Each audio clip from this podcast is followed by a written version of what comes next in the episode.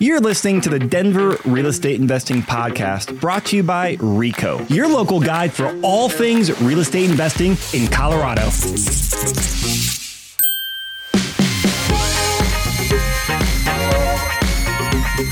Happy New Year, everyone. Chris Lopez here, and we have the December monthly market updates for Denver, Springs, and Pueblo. So we'll be talking kind of basically year over year since we're starting a new year. So this podcast, we have stats, we have about four or five deals to talk about, and as a pop quiz, one market went up over the year, one market was negative. Stay tuned to find out which was what to pique the interest. So, as usual, I got two of my co hosts here Preston Newberry and Jenny Bayless with Envision Advisors. Welcome back, guys. Happy New Year. Happy New Year, Chris. Thanks for having us back. Hey, yeah. Chris. Preston's up here really focused on Denver. Jenny's down with Springs and Pueblo, as many of you know. And our new guest for this series is Bill Rodriguez with Cornerstone Lending. A lot of you have probably known him from some previous podcasts or have probably done a deal with him. He does a lot of our lending down in Southern Colorado and is doing more with our team and our group. Bill, happy new year and happy to have you on the podcast. Happy to be here, man. All right. So, as before we go into here, we are in the process of kicking off two very big uh, events coming up this year, and they're around house hacking. We have a house hacking webinar series coming up six webinars starting, I think, mid February. We'll go through uh, core stuff for house hacking, update information. And then end of March, we have a summit coming up uh, for house hacking to come talk about it in person, have be more experiential, come do networking, come do workshops, come network. And so there's details about very soon. But as a heads up, those are coming out. All right, guys. So we'll jump into the stats for this first part of uh, this podcast. Jenny, what's going on down south? All right. So I guess I'll be the spoiler now. Uh, Colorado Springs was the the one that ended the year over year at a negative. So that was kind of surprising to see. I wasn't expecting it to happen uh, this soon. I was kind of thinking it was going to start maybe next month, um, you know, into the spring, early summer for the year over year being negative. But we ended December at negative 2% from for median sales price. So that was kind of kind of interesting to see. Um, and then just in terms of you know other other stats, I think the best way to kind of to kind of summarize it is just you know I, it looks like the market is a, a little bit of a, a slowdown, a pause. New listings were significantly down, sales were down, active inventory was down. So it's just everyone was just kind of pressing pause um, on transactions uh, in December. Is, is my opinion on that. So the negative two percent definitely surprised me. Yep. Um, do you know the the the average price point for Pueblo on how that performed year over year? I don't. Their stats are a little uh, uh, lagging, um, you know, in terms of that. So hopefully we'll we'll get a, a year roundup on, on them maybe for next month. Okay, because I'm curious because I, I, I was surprised by the the negative two percent, but you said all the other indicators kind of supported that story of uh, just mm-hmm. what the market everyone hitting pause, right? Say I'm out for a little bit. Yep. Well, and I yep. think that kind of comes with the the lag that we typically see with the Colorado Springs and the Southern Colorado market from what we see in Denver, right? We kind of hit our pause, you know, five six months ago. Springs was still moving along. You know, obviously things had slowed down, but they didn't get the abrupt, you know, kind of slap your face kind of thing that we had here in Denver. And I think that that finally kind of trickled down down to the Springs. Yeah. Yep. So, I mean, to jump forward, Denver was up what two percent year over year, Preston. Two percent year over year. Yep. So going back with analogy, you said obviously you know Springs and Pueblo, and most markets around Colorado wags Den- Denver. Um, Denver's up, Springs is down. And, uh, and listings are up, inventory's up. I think you know hopefully we're through the worst of it. I think we're going to have a couple more months here. Things still being kind of slow, but as we roll into spring, um, you know, I think we'll kind of start uh, start picking back up again, and I think we're you know really optimistic about that. Okay, so in terms of like trends for real estate, uh, Denver's up two percent. Um, overall, kind of going from a high level, homes were a little bit closer to zero percent. Condos over the year were up about six percent. I found that interesting. I think a lot of that has to do with price points, right? Mm-hmm. I, I, think, you know, as interest rates got higher and people's borrowing and, and buying ability got impacted by what they were able to afford, that's when we kind of started to see the change in more condo sales and their prices going up a little bit because we didn't have the the activity that we did, you know, in some of the single family stuffs at those price points.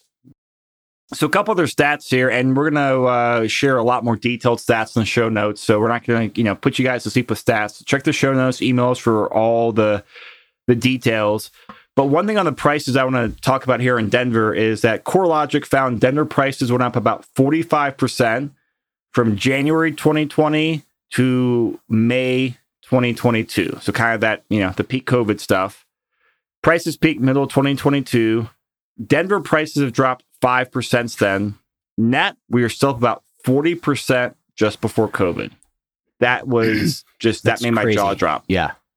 I mean, there, there's a lot to talk about there and kind of unpack. We don't have to necessarily go into all of it, but I think that there's a lot of uh, a lot of wealth and equity that's been built through that period of time. And I think the the kind of like taking more to tactical standpoint is it kind of shows that the uh, the appreciation party is over. Uh, you know, Yep. a lot of people say I'm holding on the pro- I'm holding on this property or these properties because I'm going to capture appreciation. Great, I get it. Appreciation party is over up and down the front range. Mhm. I mean, prices I don't think will drop off a cliff. They'll probably be slightly negative like spring, slightly up like ours this I think year. they'll kind of be, you know, flat, a little bit up, a little bit down. Yeah. I think it's just going to kind of, you know, status quo for a little while.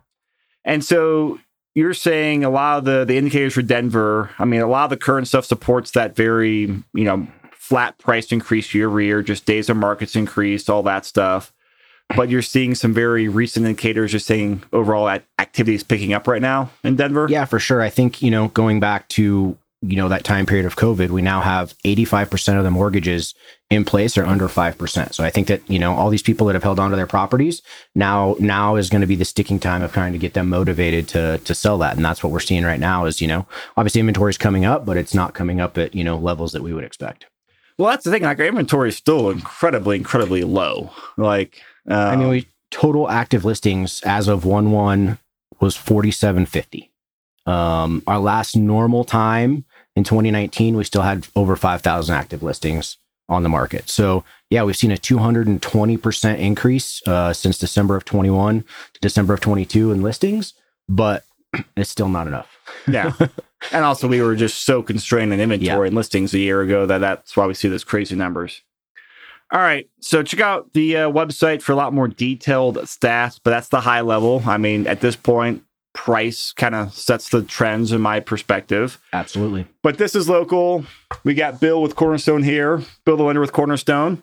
And obviously, rates are national. Yeah. Bill, I see you brought your crystal ball. You got some data, some predictions for us. Yeah. Tell us what's going on in the mortgage world and some national trends. Well, I mean, I you know, it's it's really interesting because Fannie and Freddie they came out with their forecast and they were they missed the mark entirely. I mean, they basically said in October of last year that rates were going to be at four and a half by December 2022. Obviously, we missed the boat on that one. Yeah, we did. Um, but you know, now, I mean, I, if you look at where we are in the market and you sort of tra- track, you know, a 40 year history of the bond market, and you look at where we're positioned coming into, I'll put air quotes up, uh, recession because we haven't announced it yet Yep.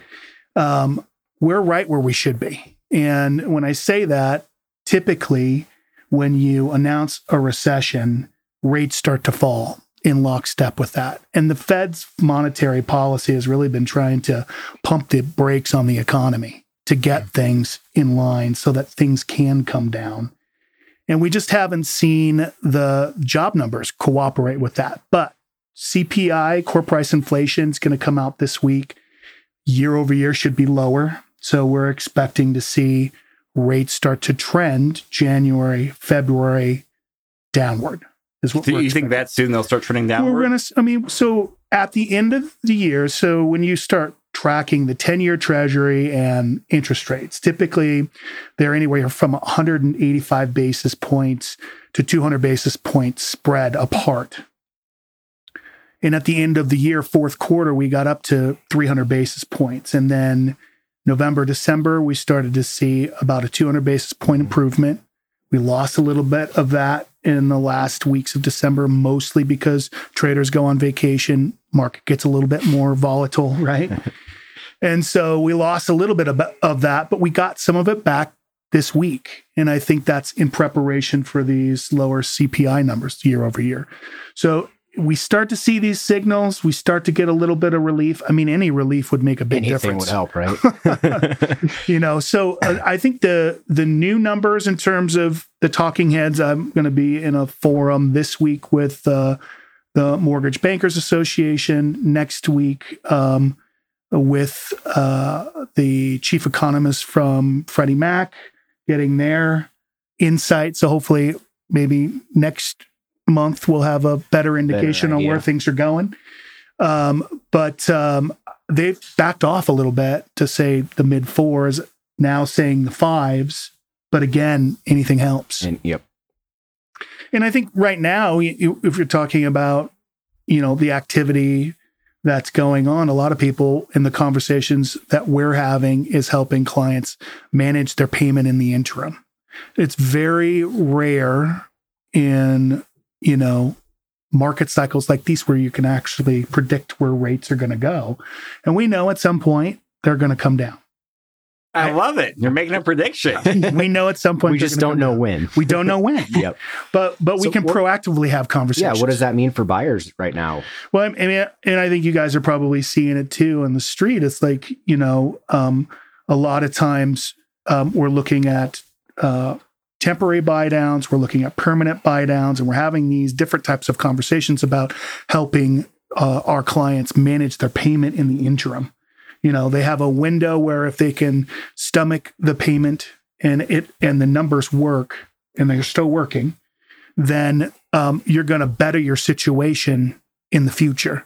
So, you know, whether that's having the seller pay points and fees on the buyer's behalf to have it make sense, or having them take a little bit higher rate, knowing that in the future they're going to refinance and better their strategic position in that property, that's kind of where we're laying it out there.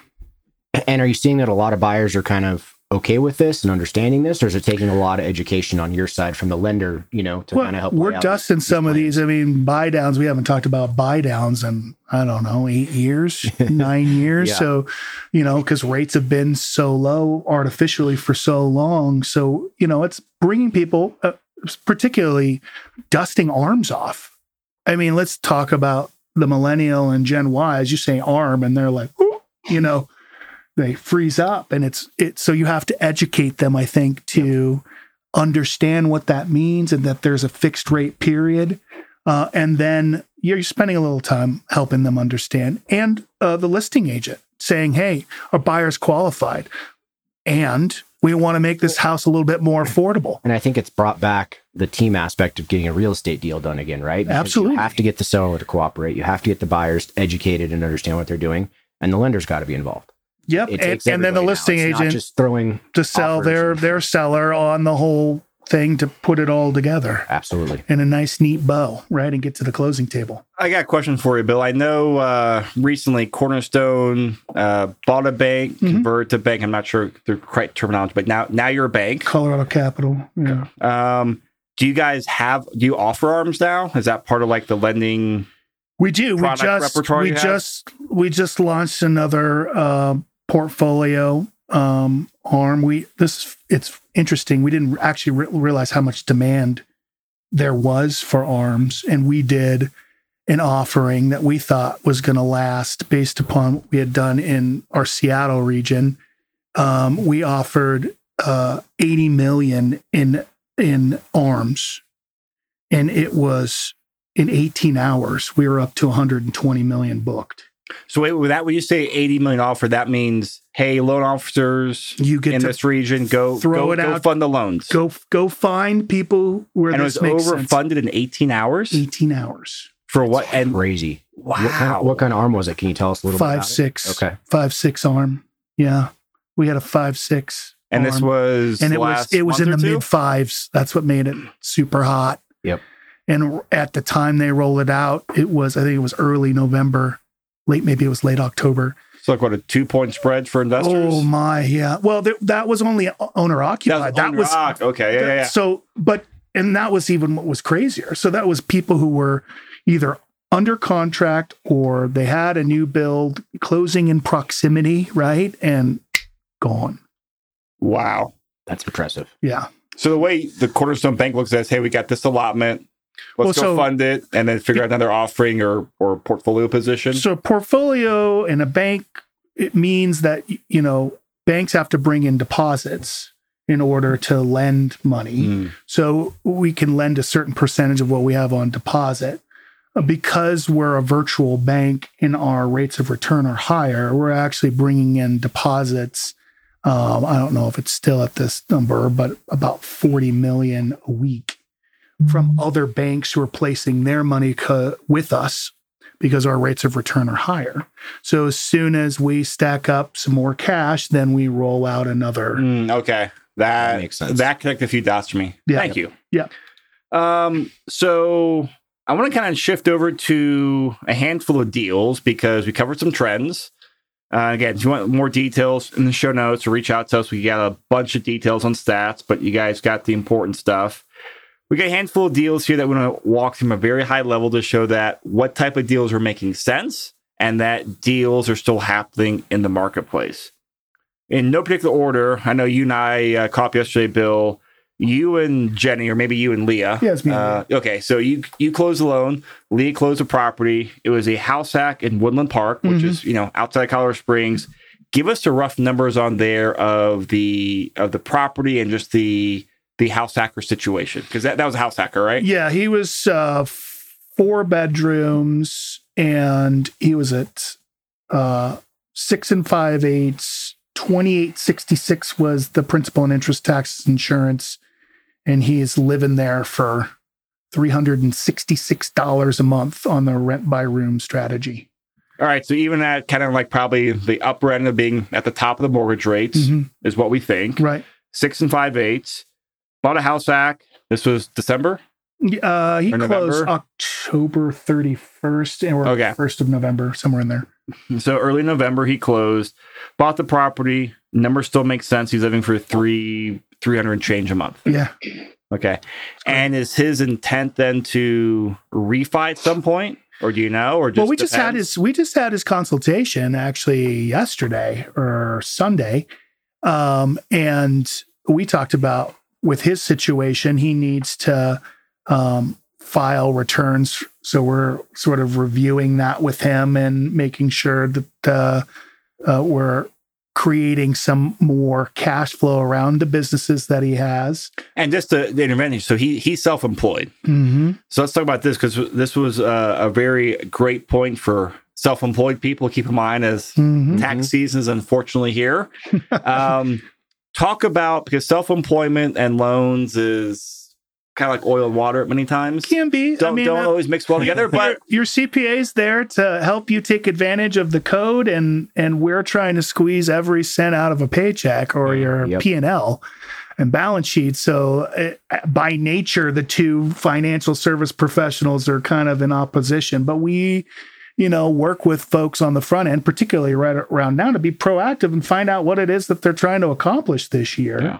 and then like you know work with their financial professionals to say okay based Here's upon- what we're trying to achieve over here. Can you help us make that happen? how, right? you know and or can we uh, you know is some of this are we able to push it off or what what are the tax codes we're not experts in that area but we work with them to understand what we can do and what makes sense and they are you know showing the ac- adequate amount of income that they need without paying too much in taxes Yep. that's more that's the balance we're trying to strike Yeah, and, and that's something I think it's very important to highlight since many of our listeners and investors are self-employed. Yep. You know, as investors or a lot of real estate agents are in the same boat as well. Mhm. Um, this time to talk to you or their lender they work with to figure things out. Whether you're buying quarter one or quarter four this year, your tax returns are going to impact you anytime Absolutely. in 2023 Mhm. and probably 2024 as well. Yep. Because as Bill said on the tax side, hey, write off as much as possible, save taxes, you know, but the flip side there is you want a loan, they say, oh, well, you reported X amount of dollars on your on your, on your tax returns. You don't qualify for a loan. And so there's that that balance, or you know, Your game lifestyle to says play. 150k, but your tax return says 20. So So But- there's something in the middle here. yeah, that's right. so keep that in mind when we're out there because if you are self-employed, Yeah. meaning a non W two, or you might be making a W two to self-employed transition this year, talk with Bill, talk with lend- your lender, talk with your CPA because you want to have that conversation now before file the taxes. Mhm. I do it every year. And the first couple of years, I I did not execute well, and it bit me in the ass. And now I've learned, hey, I'm not going to do that anymore. Let me talk with my team, my lender, my CPA, to figure out how do I want to pull these pull and push these levers. Yeah, Absolutely. So obviously do that. Um, we'll make sure Bill's contact details are in there because self-employment is kind of one of the niches you've carved out. Yeah, for lack yeah. of better words. Yeah, yeah. And we, you know, we'll do it with under two years. Yeah. We're one of the Well, only. you have some creative stuff too, Yeah. or creative. I mean, you've got some ways to really help. Like I've seen from a lot of lenders I've talked with, you have a lot more products and experience with self-employed people than the average lender out there. yeah, for sure. Is that fair way to say it? Yeah, absolutely. All right. So house hacking still works. A few weeks ago, we also did a house hacking webinar with uh, Jeff White and Ben Einspar, more Denver focused. Mhm. Same thing. Numbers are working. Um, so don't get too scared of that if you're house hacking. Now, we know a lot of our investors are not house hacking. Uh, and Jenny, you had mentioned right before this podcast, I think you said your words were two minutes before I got this podcast, Leah got something under contact in, under contract in Pueblo. What was that? Yeah, so she got a burr deal under contract. So I I kind of think that this year is, you know, kind of year of the burr, year of Pueblo. Um, I think it has a lot going for it. Of course, I think that the environment is making burr a little bit more difficult back from, I guess, maybe when I had it easier when I was doing the burr strategy, because you have this I mean, volatile interest rates, you have absolutely no idea really what your takeout finance is is going to be. Um, you know, so that's that's one thing to be, you know, weary of and, and, mindful of. Um, and I think also kind of um, appraisal values, since you know we're seeing kind of the prices fluctuate too. We don't know what your you know ARV is going to come out at. You might think it's X, but it might be Y. Um, you know, 180 days from now. So just, you know, kind of keep that in mind as you're underwriting your properties. But yeah, she got um a, a, a, her client a mid 100s and she believes that the ARV is going to be in the low 3s um high 2s, you know, on the on the safe end of things. Um and it's zoned and it has some outbuildings that will uh, allow for uh, a duplex situation. So I'm really excited to see how this one plays out. I think it's going to be a home run. Um, you know, assuming that they're able to manage their costs uh, pretty well. So And it sounds like this property has a couple of factors like, hey, there's the burr potential, but there's some upside or value add based on the eh, other structures on there for making an AD or duplex, right? exactly, So you like Leah here. went. Yeah, she went into it thinking um, like that they would change the main building into a duplex because it, it would be appropriate for that. But um, I also told her to explore changing the outbuilding into the second unit, um, you know, depending on the utility situation, just because it was there and that might be able to kind of raise the return uh, all around on that. So I- I'm very curious to see how what the clients end up doing. Um, they have different options, um, different exit strategies too. So that's important. Um, if everything kind of goes south on that, which I don't think it will, but you know, it's just important to bake that in. Yeah, I mean that's Yep. one of the. Um, I mean the opportunity shifted to where you know burrs are more high potential here in Colorado, but the takeout financing like that's been like the wild card. That's the me. wild card. Yep. But we got Bill's crystal ball here, along with another crystal ball. Say, if rates drop. I mean, if you get if you're up for some interest rate risk, I mean that could like time some things really, really well. That could make for a really nice property. Do you know, Jenny? Are they doing the takeout financing, hard money, HELOC, cash, some other? Yeah, so- I was furiously texting Leah prior to, to going live. Um, they're doing a construction loan Oh, cool. with a community bank. Yeah. Okay. So So Yeah. will they lock the rate for their takeout financing with the construction loan? I don't know. I need to ask her what they're doing. I think they're going to try to go conventional, but uh, there's probably some things with the house that it won't appraise for um, at this point. So I think they might have to go the conventional loan, but I don't. I don't know how they're gonna how they're gonna do their takeout financing on that. But Preston, what are the construction rate interest rates right now? I know you you, you play in that space. Uh, I haven't looked since the first of the year, uh, but it's still going to be somewhere around seven and a half ish. Do you, do you guys do construction loans, Bill? Yeah, we do. Yeah. We're rolling out our construction product, uh-huh. Okay. and we're going to have a one-time and um, two-time close. Okay. Yeah. So construction loan do you, is that? Do you guys also do like like bridge financing or kind of like hard money esque financing for these types of deals? Or We do bridge. Okay. We don't do the hard money, but yeah, we'll we'll do bridge financing. We're rolling out a HELOC. We're rolling out all those products. cool, and that can also probably be more seamless to wrap in the takeout financing, more permanent stuff. Mhm. All right. Package it all up into one little thing. Yeah, no, I'm really curious now. I mean, since you guys converted It's to the bank, like Yeah. I haven't, I know the details. I'm really curious to hear about. Yeah, they roll The out. It lines, takes it they takes a while. We bought a really small bank in rural Texas. So and you know, we're a 19 20 billion dollar mortgage bank. So it's taken some time to get their systems able to handle the volume that we're bringing, but we're getting there. Yeah, good, good growing pains to Yeah, have. Sounds absolutely. like. Yeah. All right, so moving on to some other deals here. Preston, you mentioned earlier a very unique and high-end house hack here in Denver Metro. Yeah. uh, that one- we have in our contract. What's the? one of our agents uh, worked with one of our clients to get under contract on like over a million and a half dollar new build uh, with a separate ADU in the backyard in Denver. Which one I was really surprised to see somebody actually was able to get one completed and built in Denver. Was it Uh, Highland? Uh, no, it's uh, like North Highlands. Okay. Yeah. Um, but brand new build. Main house is uh, three bed, one bath, and then uh, the ADU is actually over the garage. So they have an oversized garage with an ADU, all high end finishes, one bed, one bath up there. Um, and I had a chance to go walk that the other day, and I was really impressed.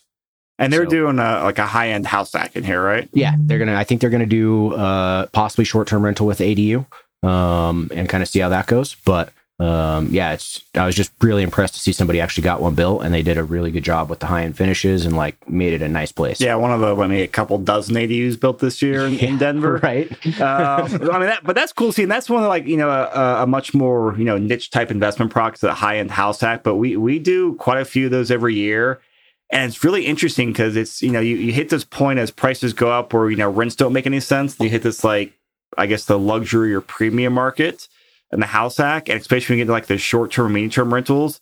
The income all of a sudden just like exponentially Mhm. jumps up, and there's a very with interesting location, break location, right? Yeah. I mean, those are so location based. They want to be close to the hot spots in town, and um, I think there's some really good opportunity there for that. So I was just excited to see somebody actually going in on a high end luxury house hack. So And so I assume that must be like a jumbo loan takedown. It has to be. yeah, it would have to be. Yeah. Okay. Do you guys do jumbo loans too? Of course. Okay. Cool. I'm I'm learning. That's That's right. cool. yeah, I love it. Um, all right. So high end house hack. And this is more just a general trend. I can't, uh, we won't go into specific deals, but I mean, we have a bunch of clients, a lot here in Denver that are, are in the various stages of doing basically like a fix and list, which is where we talked about this a lot during the PAM 2.0 series, where a lot of people, you know, bought rentals four, five, six, seven, eight years ago, have ridden the amazing, amazing appreciation wave, but now they've got a you know three to three and a half cap Mhm. property, half million dollars plus in equity. Um, so not a great rental now, but they're in the process of you know running the numbers and starting to like figure out the tenant exit strategy, figure out the updates, and getting in in line to list for this spring or list for next spring to kind of time the market.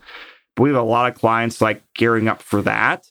Some are doing 1031 exchanges. Some are just taking the money off the table and investing in other assets or stocks or other markets. But that's actually a very interesting trend that's picked up a lot. And that just kind of comes down to numbers and trends. I think it has a lot to do with the market situation right now, right? I mean, for the last two and a half years, you could put anything on the market and it would sell. And now, cool, you got to have a little bit of a different perspective. Like, hey, I want to sell this property. I know the market's changed. What do I need to do to get my highest and best dollar out of it and what makes the most sense? And I think we're going to see that continue for for a while. Mhm. And uh, with uh, moving on with the deals uh, notes here. Uh, some I'll say fun. You know, three months ago we picked up or we kind of reinvigorated our our deals email list.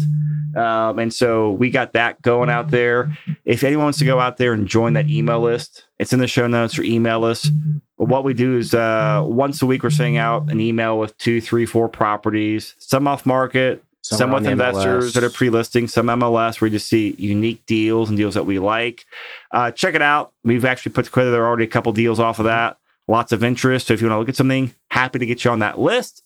And also something that's popped up as well. A lot of agents and investors have reached out to us to see if we can help market their properties through that channel. We're happy to, of course, because we have the distribution there. Reach out as well. But like uh, Jenny talked about this being maybe the year of some, you know, burr deals coming back in fashion. I also agree with just more about actually having deal flow will come back in fashion this year. Mhm. And so we're very we're putting a lot of energy into that. So make sure you join our deals list and participate. Uh, a couple other trends here, and this is something that uh, Bill and Jenny and I started talking about two or three months ago, and I found fascinating. But Bill, you're doing what's called some forward commitments, I believe, right? With Yeah. some some builders. Talk about that. That's kind of our our secret sauce. So you know, um, Cornerstone has come up with sort of a proprietary blend of um, being able to work with builders. The biggest problem with these builders is they have a bunch of inventory coming out of the ground. They got stalled out because of interest rates because they were priced wherever they were priced, and you know now they're four to nine hundred dollars more a month, and it's just the buying pool, pool is They cooled can't it. off Yep. but they're sitting there built with all these carry costs Which are not cheap. yeah inability to sell right? So what we're doing is we're having these builders pay um, up front to buy down the rate and offering uh, the ability to market for a period of time 90 120 days on average. Um, uh, interest rates that are significantly below market like in the fours mid to low fours so there's some opportunities I think out there right now, and um, where we would love to be able to get those out to your guys' stuff because we have stuff locally here in Denver, we have stuff up north, we have stuff down south. Um, that Can you send us the list for those projects so we can keep Absolutely. it on hand for? And- okay, yeah. yeah. For sure. and and they've been they've been so successful that um, um, all of our builders are are moving towards this. In fact, we're getting inbound calls now where builders we haven't even worked with that are just like, "Hey, I heard you guys have this platform that allows us to do it," um, and it's really really unique opportunity to get something that is like a unicorn. It doesn't exist anywhere else in the market, Yep. you know. So So pretty I, cool. I definitely, I mean, like we we started talking about that. Um, I think it's a really cool opportunity in the marketplace right now. So I got uh, two questions on the new build communities. Yeah, yeah, What, how does that? Because those are owner occupant rates, I believe. correct. Yeah, And you know, so for so most of our owner occupants are house hackers. yeah, yeah. So it worked for them. Are there any type of those forward commitments for investors coming into new builds, or how's that work? Well, so we we haven't been able to quite figure that out yet because you're running into. We may be able to do it for a pool for um, investors. It just depends on the product. Uh, we have, it, and it depends on the builder. I would cer- certainly say some of the stuff that we have in in in Pueblo because it's lower end townhomes attached, um, you know, and they build them four at a time attached that they could buy a block and we would consider that. But a lot of it's really for owner occupied only. The, the biggest issue that you run into is the caps because um, every um, uh, loan type has a specific max contribution that all interested parties can make to the buyer in helping them cover costs. And investors are just capped at they're capped at 2%. Yep. And so that's what makes it really, really difficult because, you know, Fannie and, and Freddie, with all of their um, uh, loan level adjustments, they're pricing that cost up front in inside the loan. So that's why those loan, yeah. investor loans are, they're just, you have to pay more. There's no par rate right now. So in one of these uh, half a dozen new builds where you have the four commitment with. Mhm. Uh, Preston takes the house hacker there. They can get you know rates in the fours, low Mhm. fives, you Mhm. know type range. Yeah.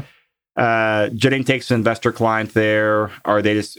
Is there any benefit, or are they just getting the par interest rate for investment loans at that same complex? Again, it depends on the. I mean, certainly we would look at something in Pueblo versus the stuff that would like we're doing. TrueMark's one of our builders, and they're in Windsor. They have a beautiful Okay. property, beautiful semi-custom stuff. That's seven I've heard really good things about them. to one and a half million on even on acreage and beautiful stuff.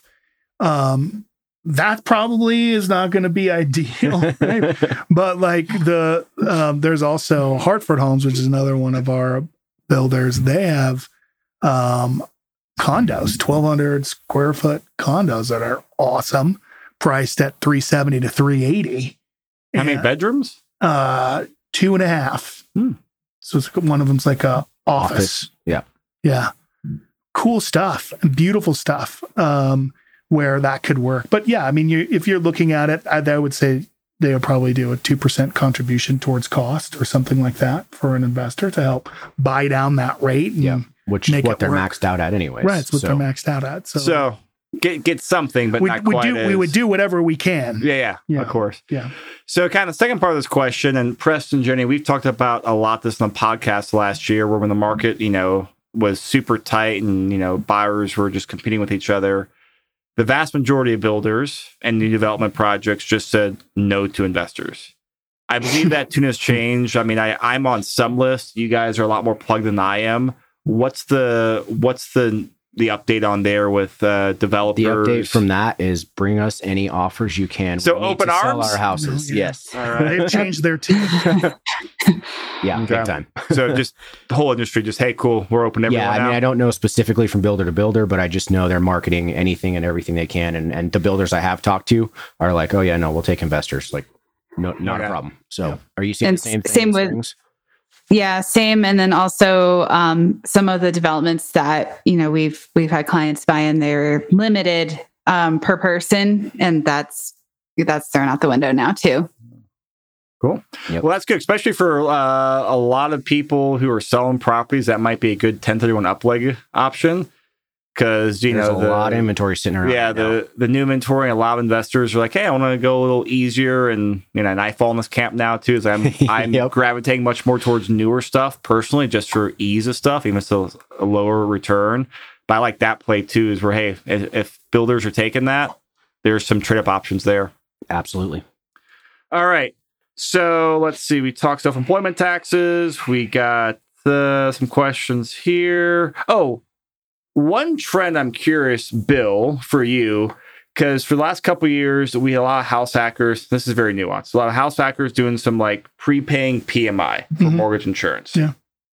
As rates have jumped up, have you seen a difference in people paying prepaying PMI? Is it the same, less, or more?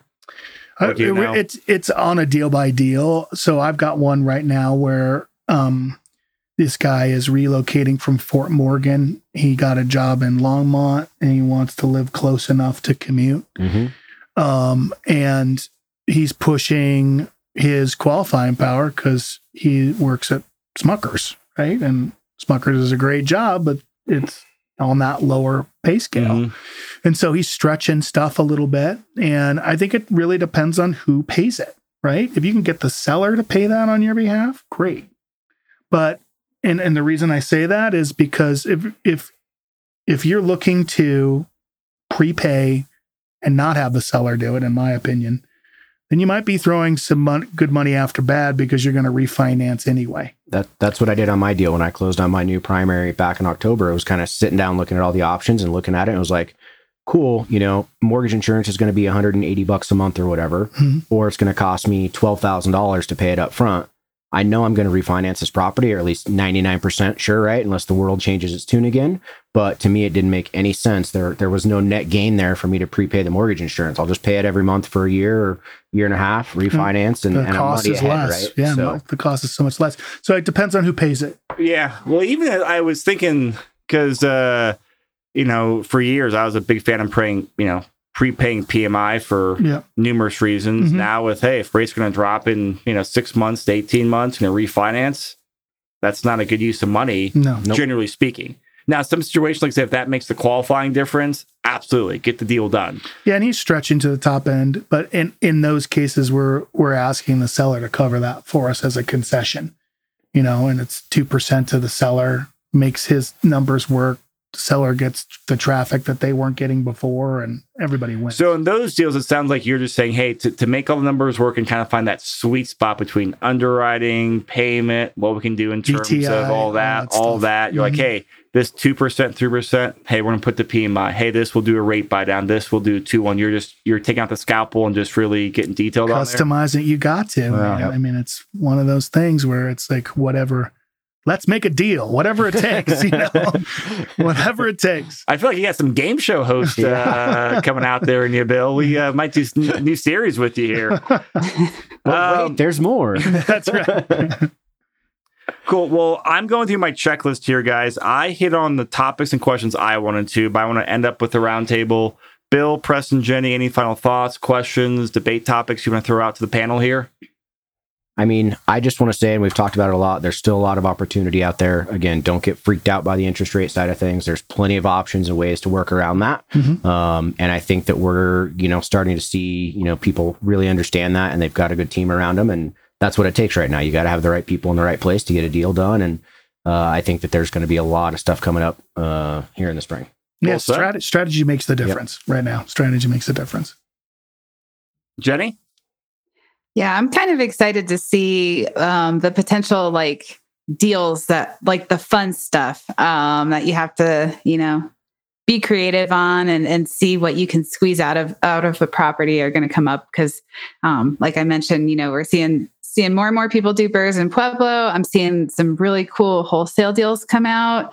Um, so kind of gets me excited. It's like you know back when uh, a few years ago when we were doing the creative stuff. So Yeah, deal making for 2023. Awesome. Well, guys, thank you so much. Another fun podcast. Happy to kick off 2023 doing the podcast with everyone. Enjoy it. Uh, this was a solid one. All the numbers in the show notes. If you guys want to get to our deals list, email out to us. Great tip. Talk to Bill or your lender and your CPA if you're self employed to figure out the tax lending game. If you guys have any questions on strategy deals, reach out to us. We love uh, talking real estate and here to help you out. So thanks everyone and Happy New Year. Thanks, Chris. Happy New Year. Thank you. thanks everyone.